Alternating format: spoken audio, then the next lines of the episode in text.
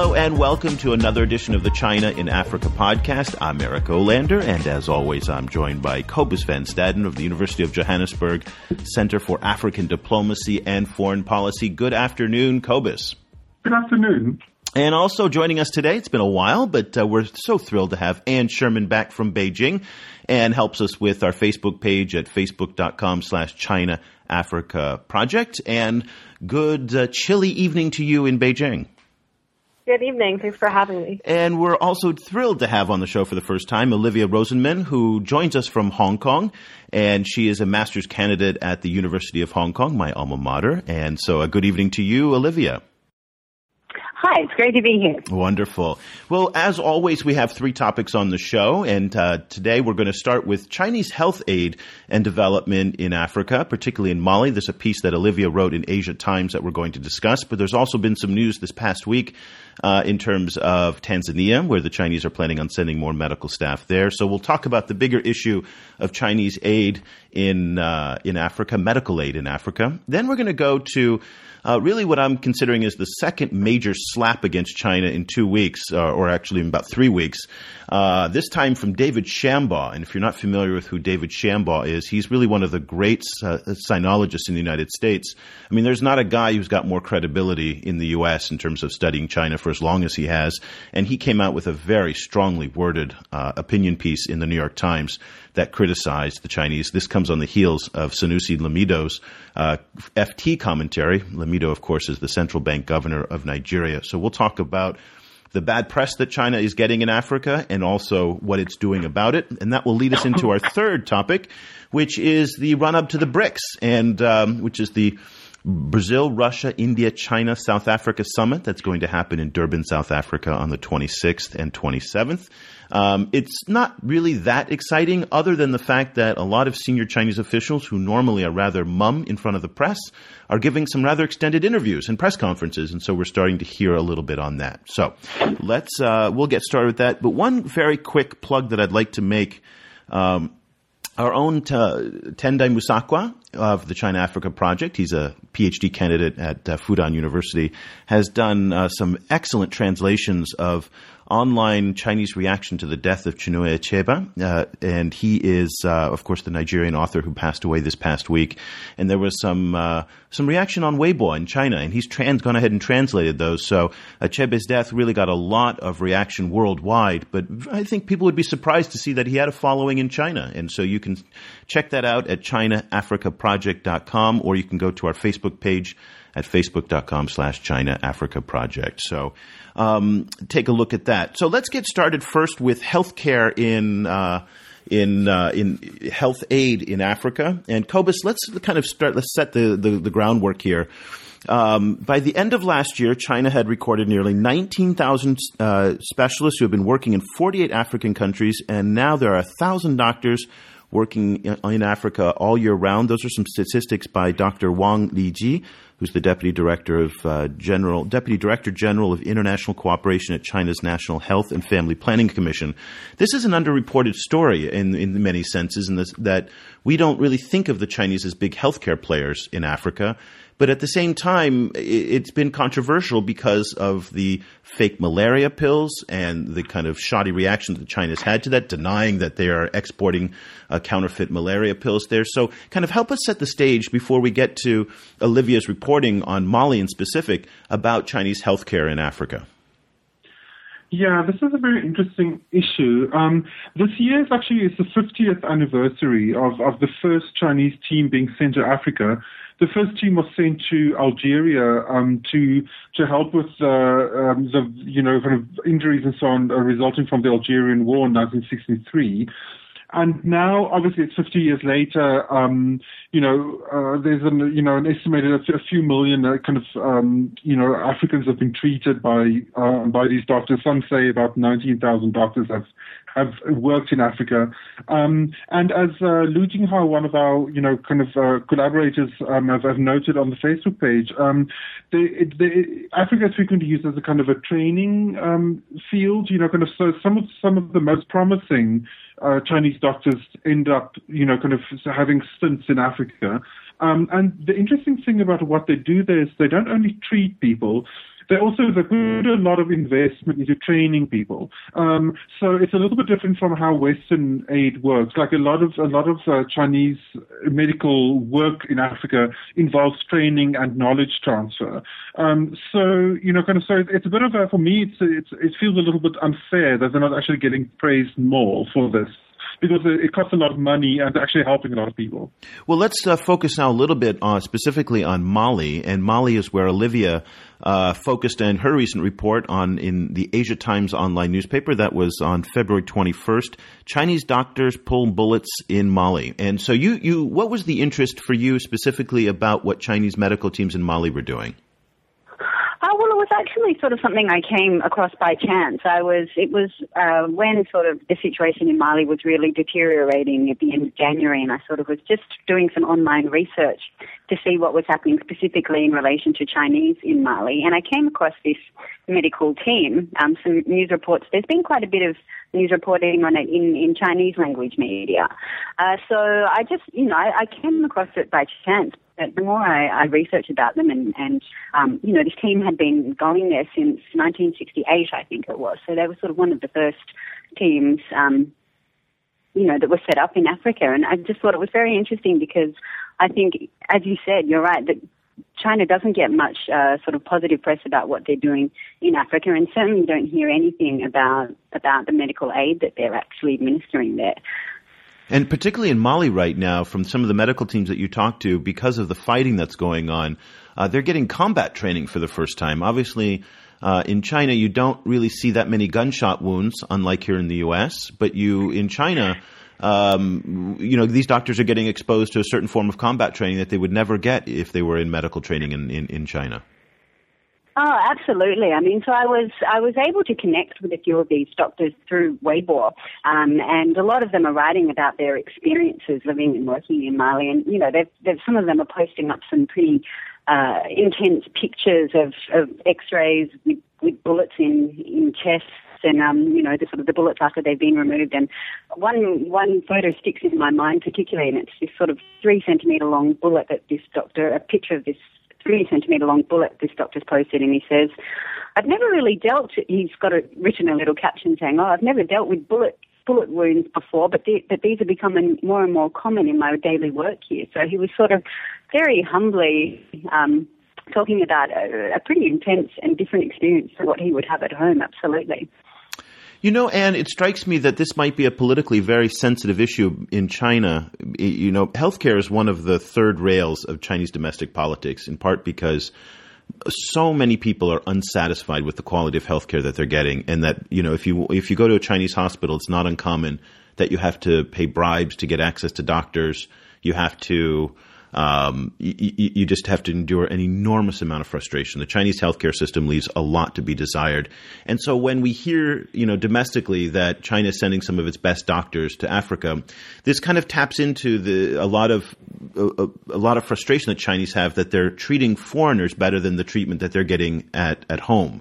Um, you know, this came up, uh, last year when the Chinese were donating uh, buses, I think, to Romania, and there was one school bus crash after another, and the Chinese don't have a lot of Chinese towns don't have proper school buses for themselves, and so this played out on Weibo quite a bit. So, what would be your reaction to Olivia's reporting that you know there's some very high quality doctors in Mali, while domestically in China, a lot of healthcare needs go unmet? I think this is a definitely a huge issue uh, in China. Uh, most of it surrounds the hukou system and the um, sort of second tier uh, quality of healthcare education that um, migrant families and rural families get. Um, I think that most Chinese see uh, sort of China's engagement abroad, especially uh, this kind of story, Chinese doctors being sent to Africa, as totally separate um, than sort of domestic issues like healthcare.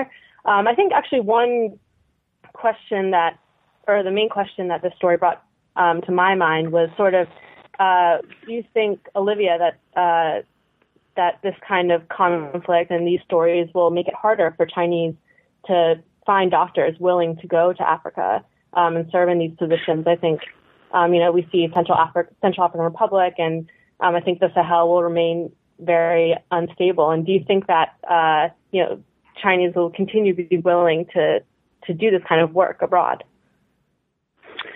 Sorry, you're, you're cutting out a little bit there. I'll just make sure I heard the question right. Did, did you say um, the, the question is, do, do the pictures of the gunshot I wounds that are going because- up on Weibo, is that going to scare and intimidate maybe other Chinese doctors from going to, to, to places like, uh, you know, Mali or the Sahel, which will continue to be unstable in the future? I mean, this could be the worst kind of advertising to encourage other doctors to come. Yeah, I don't know about that. I mean, certainly a lot of the Chinese language media that I was reading that was reporting what these doctors were doing was all sort of, it was very positive. I, I personally don't think, um, no, I don't. I don't think it would have that sort of effect. I did. I mean, I did speak also to one doctor who uh, was had been recently in the Central African Republic, actually, which um, sort of uh, isn't a big story in the English language media at the moment, but there's also, it's also a very precarious situation there. And the, the Chinese medical team that was situated in the CAR was recently brought home. I think at the beginning of January they were brought home. Um, but I, I still think sort of the very the impression from the media reporting about it was sort of this very positive. These people doing a very noble job. It didn't really uh, emphasize sort of the danger or you know the, the threats to their lives. More just how how much help they were giving to these people who really needed it, and also how appreciated they were by the locals. So so no, I don't really think that it will have that effect personally. Okay. Well, Cobus, uh, let me let's kind of turn our attention a little bit more to the philosophy behind Chinese medical assistance in Africa. Uh, Dr. Li Anshan, uh, who is really uh, and correct me if I'm wrong, Cobus, but uh, Li Anshan is really the, the big grand poobah of China Africa intellectuals in, in, in China. He is. There's really Yeah, he's one of the biggest ones. yeah, there's really no one bigger, and so uh, in many ways, and so he wrote this piece that was published on the the, the Médecins Sans Frontières, the Doctors Without Borders website, which is really much a, a defense of Chinese medical aid in Africa and how it differs from the West. And the key distinction that he makes is that the Chinese, as a developing country, as a, a fellow third world country, to use kind of a Cold War reference, uh, sees itself as a partner to other developing countries. Whereas in the West and in developed countries, when they provide aid, he sees that in very much colonial patriarchal terms. So, by definition, China as an emerging economy with Africa as emerging economies, um, they are partners together. Tell us a little bit more about the Chinese philosophy of, of, of health aid as defined by Li Anshan. Yes, I mean, I think I think you sum it up very well. Um, you know, kind of he he keeps um, stressing that what what the Chinese are in, are interested in is is to to create knowledge in Africa and to to uh, make Africa more self sufficient in terms of healthcare via transferring transferring knowledge and transferring training. Um, and uh, you know he also and, and part of that training is to teach uh, Chinese traditional medicine, including particularly acupuncture, um, as a as a cheap way to uh, to manage pain, for example. Um, and uh, you know, he, he mentioned this one like quite crazy story that uh, apparently Chinese medical teams who were told, were teaching um, acupuncture to to med- medical personnel in Tanzania had the students actually practice the acupuncture on the Chinese doctors' own bodies. Um, you know, which was startling for me. Um, but you know, he also makes, as you said, he makes this kind of big distinction between Chinese medical aid and Western medical aid, and also interestingly, for a piece that's actually put on, you know, Doctors Without Borders own website, he keeps making these little digs at Doctors Without Borders. Oh, they're not little saying, digs, Cobus. They're, he really Yeah. went into them, and, and go ahead and read the quote because I know where you're going with this one. Yeah, no, you just keep saying that, you know, that Doctors Without Borders is based in an ex-colonial country. They mustn't interfere with local conditions. Um, they have to think very hard about what their relationship is in Africa.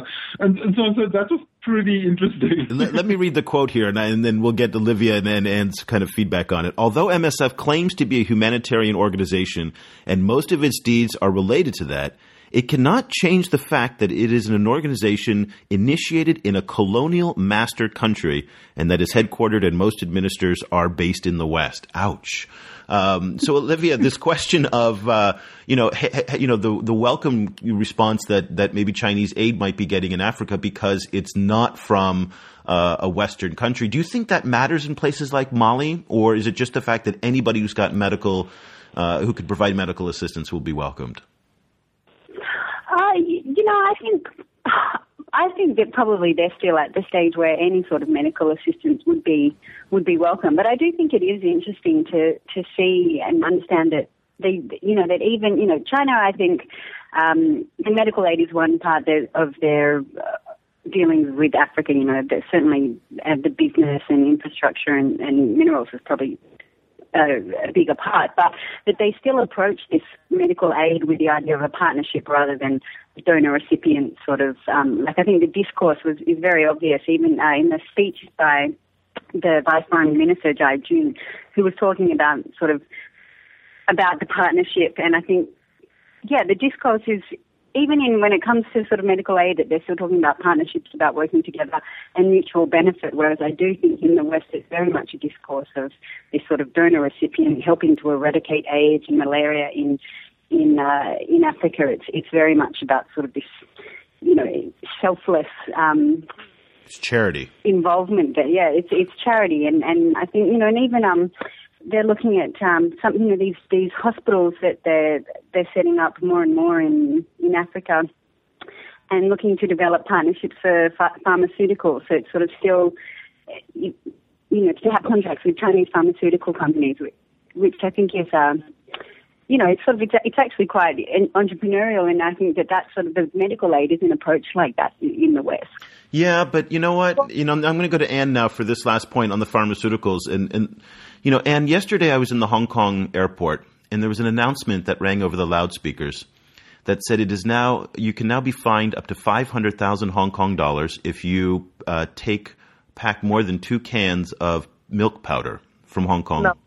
Right. And and that's done in part because milk powder in China has been so corrupted by uh, you know we had the Mengniu scandal a couple years ago, and it continues to have problems with uh, with quality control. And so mainlanders were coming into Hong Kong, piling up milk powder, emptying out the supermarkets, and taking it out. So all the way to the point now where you can get a loudspeaker announcement at the Hong Kong International Airport. You know, and I wonder if the Chinese have any perception about how bad their reputation is in Africa when it comes to uh, the quality of their pharmaceuticals, in part because of one report after another. And Cobus, you and I talked about this extensively earlier this year uh, when it comes to the fake malaria medicines that are coming in. Now, the Chinese will deny that un- they're coming through official channels, but it almost doesn't really matter if it's coming through an official channel or an unofficial channel. And you in Beijing are sitting in the same problem where quality control of products is a huge problem. You know, do you think that the Chinese have any awareness overseas that they're that that they face this challenge in terms of people not trusting the quality of their products, particularly when it comes to healthcare? Um, I think the awareness is definitely growing, and I think that this is something that we're going to talk about in the next topic um, with China's image and um, sort of the realization that this is um, extremely important. Um, I mean, I think that as Chinese here um, sort of have uproar about sort of the the quality of their products, and I mean, Eric, you, you talk about this warning, but they there's news stories here in China about people being arrested because they're willing to sac- to kind of take that risk just to get uh, safe milk. And you know, there's so many scandals these days with pigs floating in the river in Shanghai. Um, these issues are are becoming extremely, extremely contentious in China, and I think um, more and more they realize that these are affecting uh, their economic interests abroad. Um, and I think that this is something that the Chinese government will make a priority in addressing. I hope. Um, and actually, one question I wanted to ask you all is um, this this sort of issue, this medical assistance in Africa, to me, coming from maybe a Washington perspective or maybe just a perspective of someone interested in in China-U.S. relations, um, seems like an area where maybe there could be some China-U.S. cooperation in Africa. Um, do you all see that as a possibility, as something that um, that well, China and the U.S. could work together on, on strategies in places like Mali or. The only operation that I know of that, you know, in a place like Mali, where we, you know, as Americans do not have ground troops uh, or any physical troops on, you know, to continue, you know, we're providing logistical support. Uh, up to the tune of up to a billion dollars now uh, in the military operations. But I wonder if we have the infrastructure to send over medical teams to Africa on a regular, sustained basis. And as far as I know, that Peace Corps does not have a medical, and I might be wrong on this. So we have a lot of people discussing on our Facebook page about Peace Corps. So um, if you have any insights on that, you can post on our Facebook page.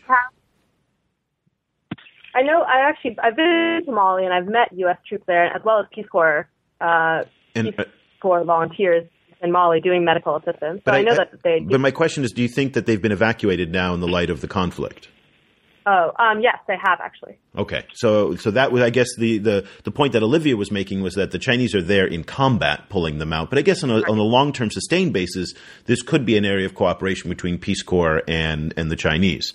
Um, if there was a dialogue going on in Cobus, uh, one of the key key issues here is the fact that the the U.S. and the Chinese don't really have too much in the way of dialogue when it comes to these development issues, do they? Not as far as I know. I mean, both have have healthcare provision in Africa. Um, obviously, uh, the US has USAID, I think, does some work on that. And then there's, uh, you know, kind of individual targeted uh, strategies like PEPFAR that uh, target well, um, HIV. HIV and AIDS. Yeah. Um, and I think they potentially could work very well together because it is this kind of non-political kind of, you know, forum where they both are pulling in the same direction, where they're not really in competition. And, you know, kind of that, that might very well um, play very positively in, on both sides. Um, I think maybe one issue, one difficulty seen from the outside would be to get the two, um, uh, bureaucracies to work together because as far as I understand, the Chinese and the USAID bureaucracies are very different and they're both huge, um, you know, kind of and, and, and very specific. So I think that might be one big issue. And not to mention language would be another issue. Obviously, if you're working in uh, you know, between Chinese and Americans, you have the language issue there, and then you've got the local language challenge. So, so language might yeah. be another issue. Uh, but um, I, I, think, and I think in a, in a, in a different way, I think they're very complementary because I think the US tends to uh, focus a lot on on uh, childcare issues and a lot on mother and child um, health issues, and the Chinese work a lot, for example, on malaria. So, you know, the, potentially the two could work very well together and actually actually you know cooperate and, and cover different areas very effectively. Okay, well, let's move on now to our second topic uh, falling out of love with China. Now, this again is for the second time in a month is uh, nothing short of just a slap in the face of China in the media by people who have enormous credibility. So the first one came from the central bank governor of Nigeria, Sanusi Lamido, and he talked about how China is deindustrializing Africa and is behaving like a colonial country. Uh, he did not call it directly a colonial country, but he said that the it really smells. If it walks like a duck, talks like a duck, it's a duck. And in this case, he's saying that China is behaving like a colonial country, and African states must change. Here we have in the uh, March 18th edition of the New York Times, David Shambaugh. And David Shambaugh is the former editor of the China Quarterly. He's at the Brookings Institute, and he's also a professor at George Washington University. As I mentioned at the top of the show, when it comes to the credibility of sinologists, you really don't get much better or more respected than David Shambaugh. So this was must be another blow to China's global perception. Uh, and let me, before I get the panel's uh, reaction, let me just read one quote here.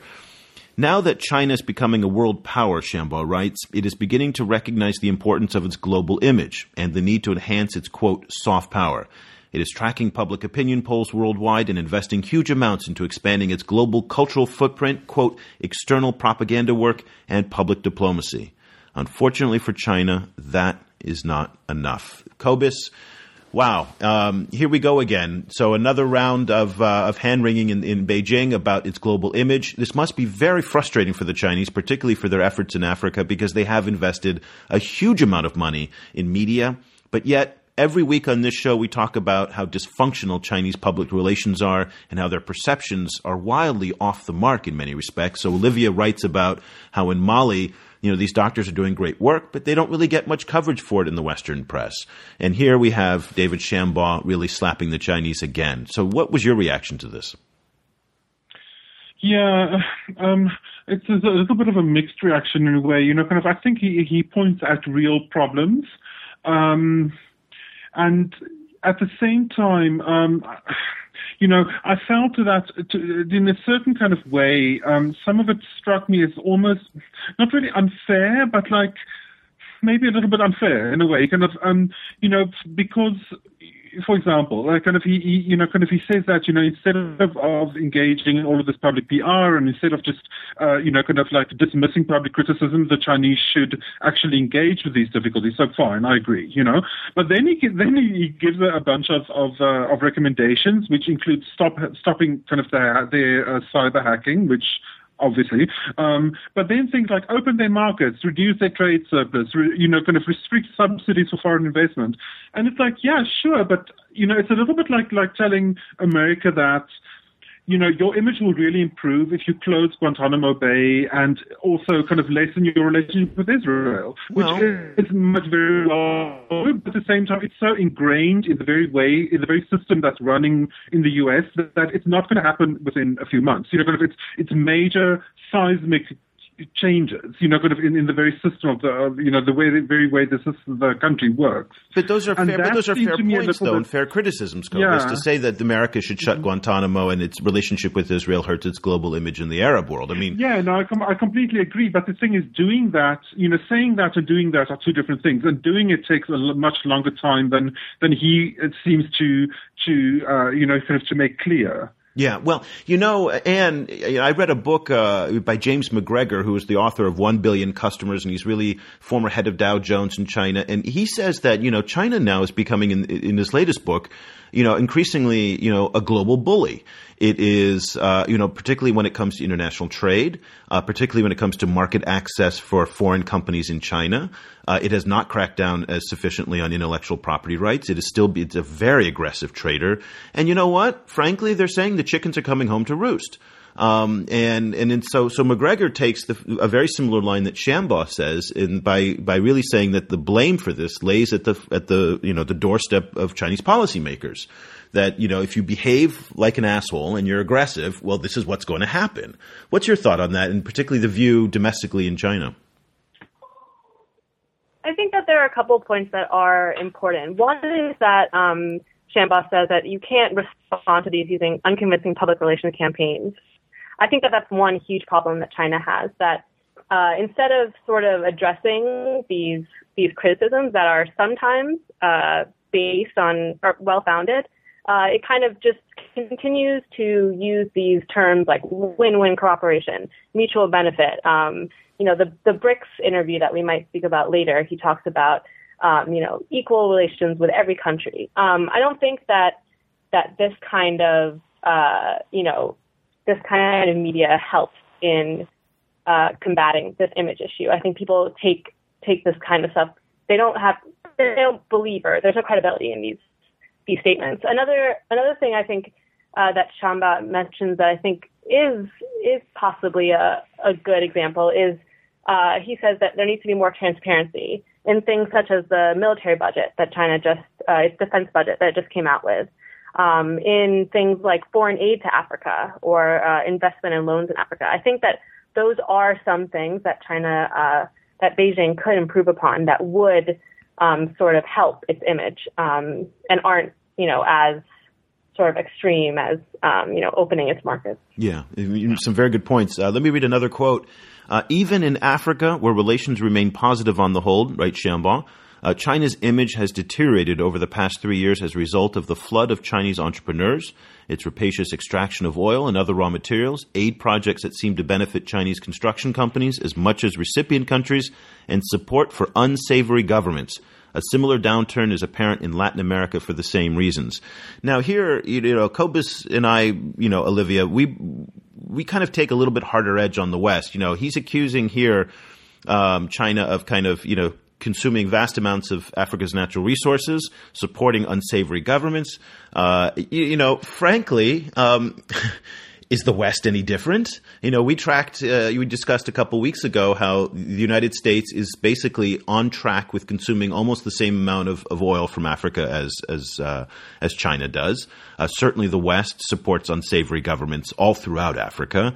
So, is there not a little bit of a double standard here in the Western media, and maybe even in Shambaugh's comments here, that he's holding to China to a higher standard than than he would hold a Western government?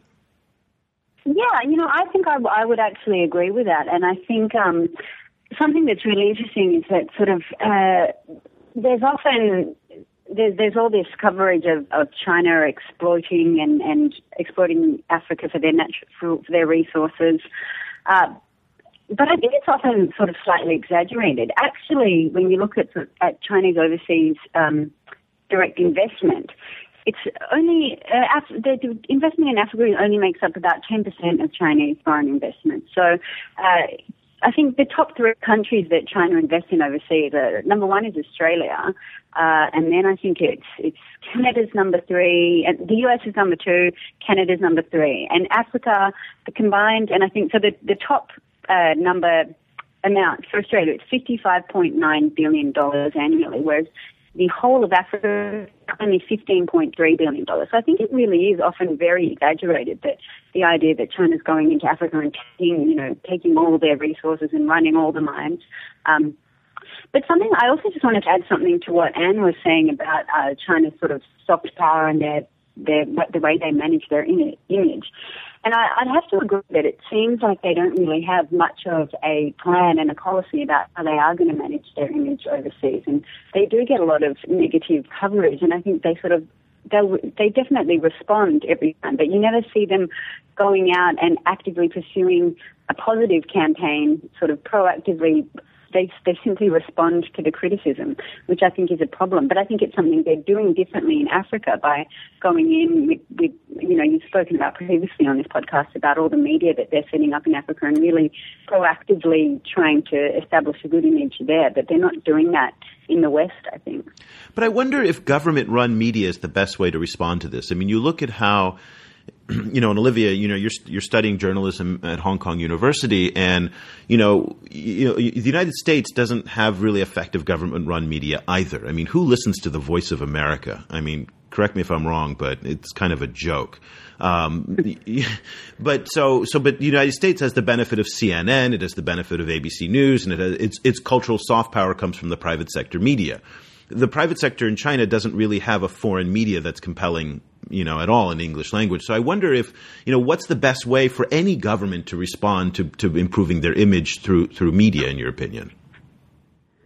Yeah, no, I think I think you're right. I mean, I think it, it's a difficult. Um, yeah, it's definitely difficult. Uh, it's difficult for governments to do that. I mean, I think there's something else that the the Chinese are doing is sort of the establishment of uh, Confucius Institutes all around the world. And from what I understand, especially in Africa, um, they're really growing in numbers in Africa too. But even those haven't really been very successful. Uh, there's been a lot of criticism. I know that there's a, a few universities that have sort of eventually thrown out the Confucius Institutes because they weren't really happy with the way they were operating. So, no, I absolutely agree with you. I think you're right. I think it's very difficult for, for governments um, yeah, no, no one does really listen to these sort of government campaigns. So I'm not really sure actually how they could do it better. I mean, BBC and, and, and, even ABC in Australia, these are kind of exceptions more or less. I mean, they're they're, but at the same time, you know, in terms of conveying a foreign policy, it, it, it is very difficult. Cobus, you know, I wonder what the cumulative effect of of all of this negative coverage that the Chinese have been receiving from very prominent, you know, people again like Sanusi Lamido and also David Shambaugh. Is this, in your opinion, the beginning of something much more significant of a massive opposition to not only the Chinese role in in Africa, but we're starting to see a, a global opposition start to emerge to the Chinese. You know, I, I live in Southeast Asia where opposition to the Chinese is just, you know, huge. Um, and, and there's this fear that Chinese money is reshaping the region in ways that they can't control.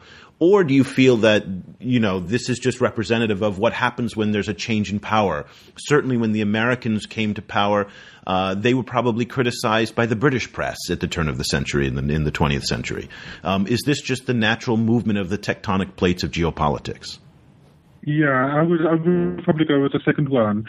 Um, I think you know, kind of, I think in, in a recent recent New York Times op-ed, um, a professor named um, Jing Wang, um, who's at uh, the Woodrow Wilson International Center, um, he made the point that that China Chinese leaders are actually much less confident than they seem, um, and that they are actually much uh, much more insecure and nervous about foreign policy, and that they actually have a much weaker foreign policy than they seem. So he made the point that China tends to its bark tends to be worse than its bite, and it, its particular example is the, obviously the, the island uh, dispute between with Japan. Um, you know, kind of the, I think the China is still working out how to modulate its, its image internationally. And um, with that, uh, you know, kind of, I actually want to connect with what you what you mentioned. I think state-owned media is a really bad way to do it. Um, and this is actually this is the work I'm the research I'm doing at the moment. Um, you know, some of my work is is is comparing Chinese state-owned media with Japanese media in Africa. Um, and obviously, Japanese media follows a lot uh, very similar to Hollywood, kind of uh, conglomerate, private sector based, uh, you know, kind of media that is just pumping the world full of crazy images, you know, kind of anime and crazy fashion and all kinds of, you know, really not a unified message at all.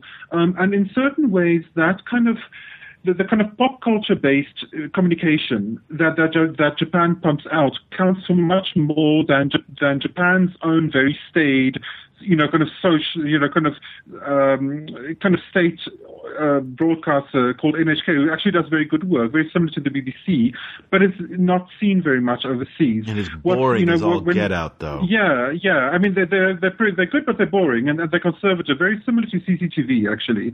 Um, you know, kind of. But I, I think that in in the end, entertainment is is kind of really undervalued in China at the moment, and it's because, among other reasons, because the state is so conservative, um, and the state is nervous about about internal discourse within China.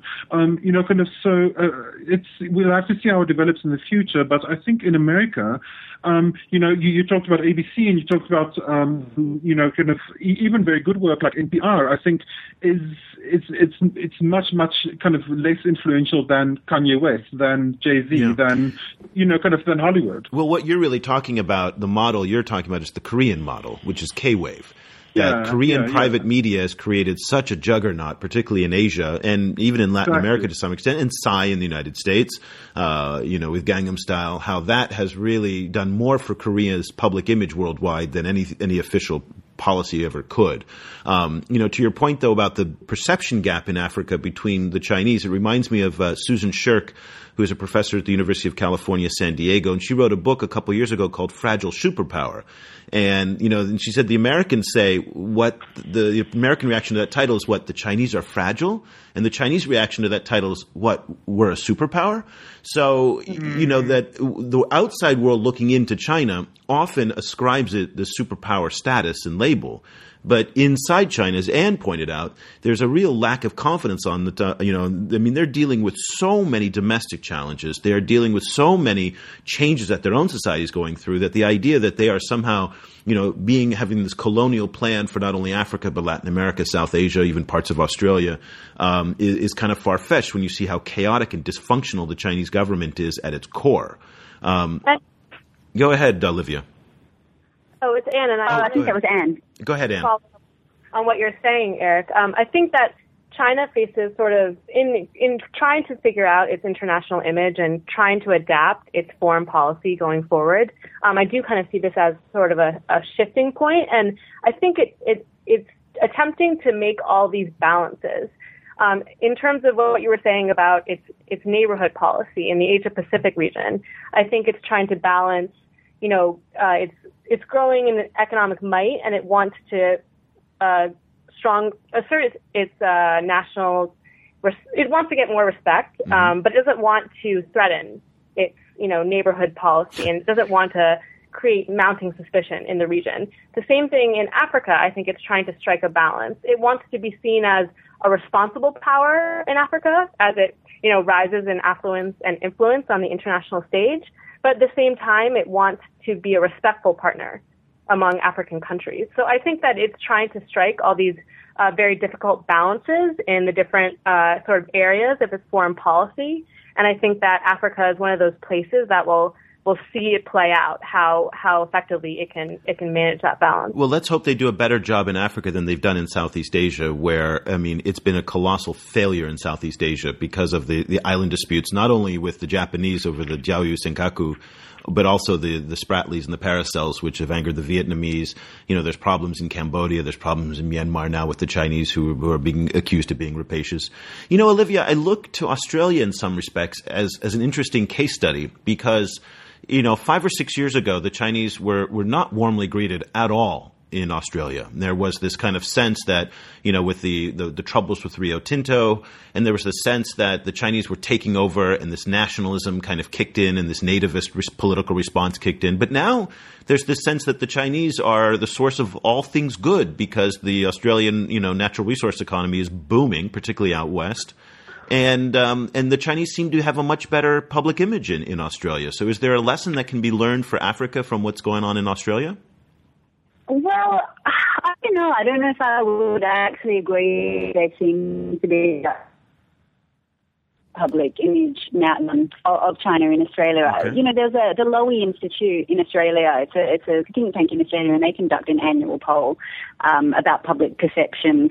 Um, and the the one for last year showed that actually sort of suspicion. What was it up to? It was up to 56% um, agreed with the fact that uh, the statement Australian government is allowing too much investment from China.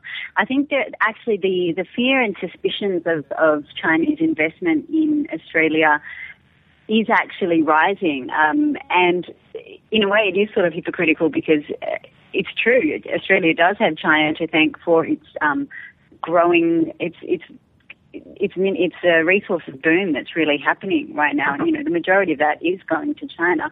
Uh, but at the same time, they, people are really uh, inherently suspicious, and and I think I don't think they really do have a positive uh, image in Australia at the moment. Well, in some ways, then the parallel is similar to Africa, where we've seen a number of the countries that China has been the biggest investor in Africa are also some of the fastest growing economies in the world today and yet there's very high levels of suspicion. So one has to wonder, and I imagine this is the Chinese response that says, well, if we take our business elsewhere and we go somewhere else, what will happen to your economy? You know, it's like, you know, I can see why the Chinese would be a little pissed off with, you know, the sense of that these countries are not grateful for the foreign investment that China's making. What's, you know, in Australia, is there that sense, do you think? Sorry, I didn't. I, you cut out there. Could you say that again? My thought is the fact that there's a sense of that there's, uh, you know, people are ungrateful. There's a perception that says that the Chinese have invested huge amounts in Australia and a lot of African countries, but at the same time, these are also some of the, the economies that have the highest levels of suspicion towards the Chinese. And so, if you're sitting in Beijing, you kind of have an attitude that says, well, you know, f you. If you don't like us, we'll take our money and put it somewhere else. Then. Well, yeah, I mean, I suppose that would be a reasonable reaction, but I think that they just have such a, a hunger and a need for, for all these resources all over the world that I don't know if they can really, if that's in their interest to sort of try and teach people a lesson by, by taking their money elsewhere, okay. because ultimately it hurts them too, I guess. Well, Cobus, let me go to you for the final point on this one, and this has been my kind of theory all along, and I'd, I'd like you to validate it, but I don't expect you to, okay? Is that I think that the Chinese are playing by a different set of rules than in the West. And in the West, we are very sensitive to public perception and public relations, and it's something we place enormous value on. The Chinese are sensitive to it, but are not particularly good at it. But at the end of the day, I don't think they care. And to Olivia's point, they have an agenda which is to feed their domestic economy with natural resources. So if the Zambians or if the Nigerians don't like it, that's okay. We can live with it. As long as the resources keep coming, we're okay. Yeah, I mean, it might, you know, I, I might spin it slightly different way, saying that they also might not have that much uh, at the moment kind of mechanisms to really gauge what people are thinking. Um, you know, I tend to I tend to frequently think that just because a bunch of journalists or you know, a, a, central banker in the case of, of Nigeria is writing a, criti- a critical um, op-ed doesn't necessarily translate into that's how Nigerians are feeling. And I think that's maybe, you know, kind of the, the kind of doubt that the Chinese bring as well. I think they are very sensitive, however, to, to domestic opinion. You know, kind of, um, and, and for that reason, I agree with you. I think it, it's it's politically very important for them to keep resources flowing and to keep the particularly the economy growing. Um, you know, kind of, and one of our guests is joining us next month. Um, recently wrote a paper.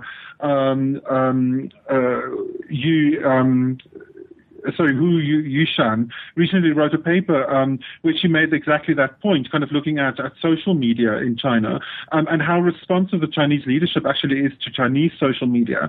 So I think that they, you know, kind of they're forced to to to value domestic opinion more than foreign opinion. Okay, well let's. Mm, uh, Could I just yeah. um, add something there? Go ahead. I, I, mean, I, I, really agree with that, and certainly a lot of the media that was coming out um, after the wrap up of the NPC, the the conference last week, seemed to be saying that they really thought that you know, that foreign policy wasn't going to be the most important and pressing issue for the new uh, leadership, that it was really going to be um, that they were going to be focusing on internally, uh, you know, what's happening internally, and they're looking at restructuring these big, you know, the railway ministry and the food safety ministry, and looking at these things that are very much domestic issues, and that that, that, that is going to be the focus. So I think I think you're sort of right that really there it's it's they're not so interested in what the rest of the world thinks because they've got bigger concerns at home, I think. Yeah, you know, I have a friend of mine. He he's a China consultant, and he says that uh, every day that Xi Jinping wakes up, he's got 50 things that he has to deal with to make China not fall apart uh, and literally at the seams. And you know, for those who haven't lived in China, there's a certain level of chaos. And Anne, you can speak to this from you know living there. I mean, just your you know, the air is is unbreathable in, in most of China's major cities. The water is undrinkable. You know, the food supply quality is questionable at best. Uh, and so when you look at where foreign policy oftentimes fits on that list, it's frequently very, very low. Uh, and I think a lot of people don't always have that perception. But let's talk finally about, you know, you know, China's foreign policy. And one of the areas that people have been watching is will Africa under the new Xi Jinping administration stay as high as it was under the Hu Jintao administration. So we're getting the first indications that Xi Jinping is placing a very, very high value on Africa by virtue of the fact that he's attending the BRICS summit in Durban, South Africa on the 26th and 27th. And that he's also been giving, uh, you know, not only him, but a number of senior officials have been giving, a, you know, in the run up to the BRICS summit, uh, uh, some high level interviews. So we've heard not only from Xi Jinping himself, We've also heard from Liu, uh, Liu Shaye, who's the head of the Africa uh, division of the Ministry of Foreign Affairs, and of course the Vice Foreign Minister Zhai Jun uh, this past week, among others. So it's been a very interesting week, Cobus, for getting some insights. Have we learned anything from all of these high profile interviews, or has it been much of the same pro forma, win win type of propaganda that we've seen out of the Chinese government for the past few years? Most of it has been. Most of it has been, you know, following the script. Um, and Xi, I think, seems to be very charming from what I can gauge. Um, you know, kind of, so I think he, he puts a kind of a personal kind of vibe to it. But the, a long interview that, that I read, um, which was with a, with a group of BRICS journalists, um, pretty much followed the same the same the same kind of script. What was more surprising was a speech by um, Zhai Jun, who's the vice foreign minister, um, who actually acknowledged that there are certain kind of problems. There are you know kind of a little bit of growing pains um, with with Chinese Africa relations, and that there are things that Chinese companies can do better and should do better in Africa. And in particular, what he did, and we we posted this uh, both on our Twitter feeds and on Facebook last week, and didn't get much response, which I was surprised about, was he really encouraged Chinese businesses to be ethical and use that word ethical because this has been an ongoing issue both with labor rights in China, uh, in Africa, as well as quality control. And there's been a growing frustration across the continent with Chinese businesses and, and entrepreneurs. Uh, but what I think a lot of people may not understand is that he, beyond rhetoric, he doesn't have any authority over these businesses. He can't actually do anything to sanction them. Uh, so whether it's the ivory trade, which we talked about last week, uh, a little bit, but or it's something far more, you know, you know, things like you know, fake malaria pills that are coming out of uh, non-governmental organizations. He can't really do much about it. And did any of this catch uh, public attention in China, or is this something that's made for exterior consumption, external consumption only? Um, I think the the visit um, to the BRIC summit and to Africa has caught uh, attention here. Although I think that the main, um, I guess, discussion around this is sort of the choice to go to Russia first, and um, I guess possibly not to uh, ha- go to the U.S. Um, but I think that it does uh, reaffirm sort of the priority that Africa takes in the agenda, but I don't see it um, sort of changing, I guess, uh, significantly during the next 10 years uh, in comparison with the last 10 years. Mm-hmm. Because of those domestic concerns that we've talked about, which are so paramount.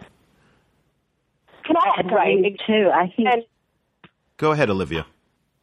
Well, I was just going to say, it was also interesting at the beginning of the month, um, there was a report, uh, what was this, USA Today or something, about a, um, a U.S. Senator, Chris Coons, who was basically warning the U.S. that it, that they really should um, uh, in, be sort of focusing on Africa more because he says, said that in, it'll be 10 years that uh, the U.S. would be shut out of Africa by international competitors and particularly China.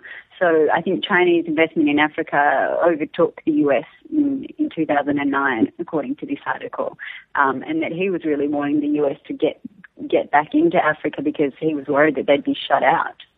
Yeah, I mean, we've talked about Coons quite a bit, and he's been pretty much the only one in Washington sounding the alarm that uh, that the United States needs to up its game um, you, you, know, in order to kind of keep keep pace with the Chinese in Africa.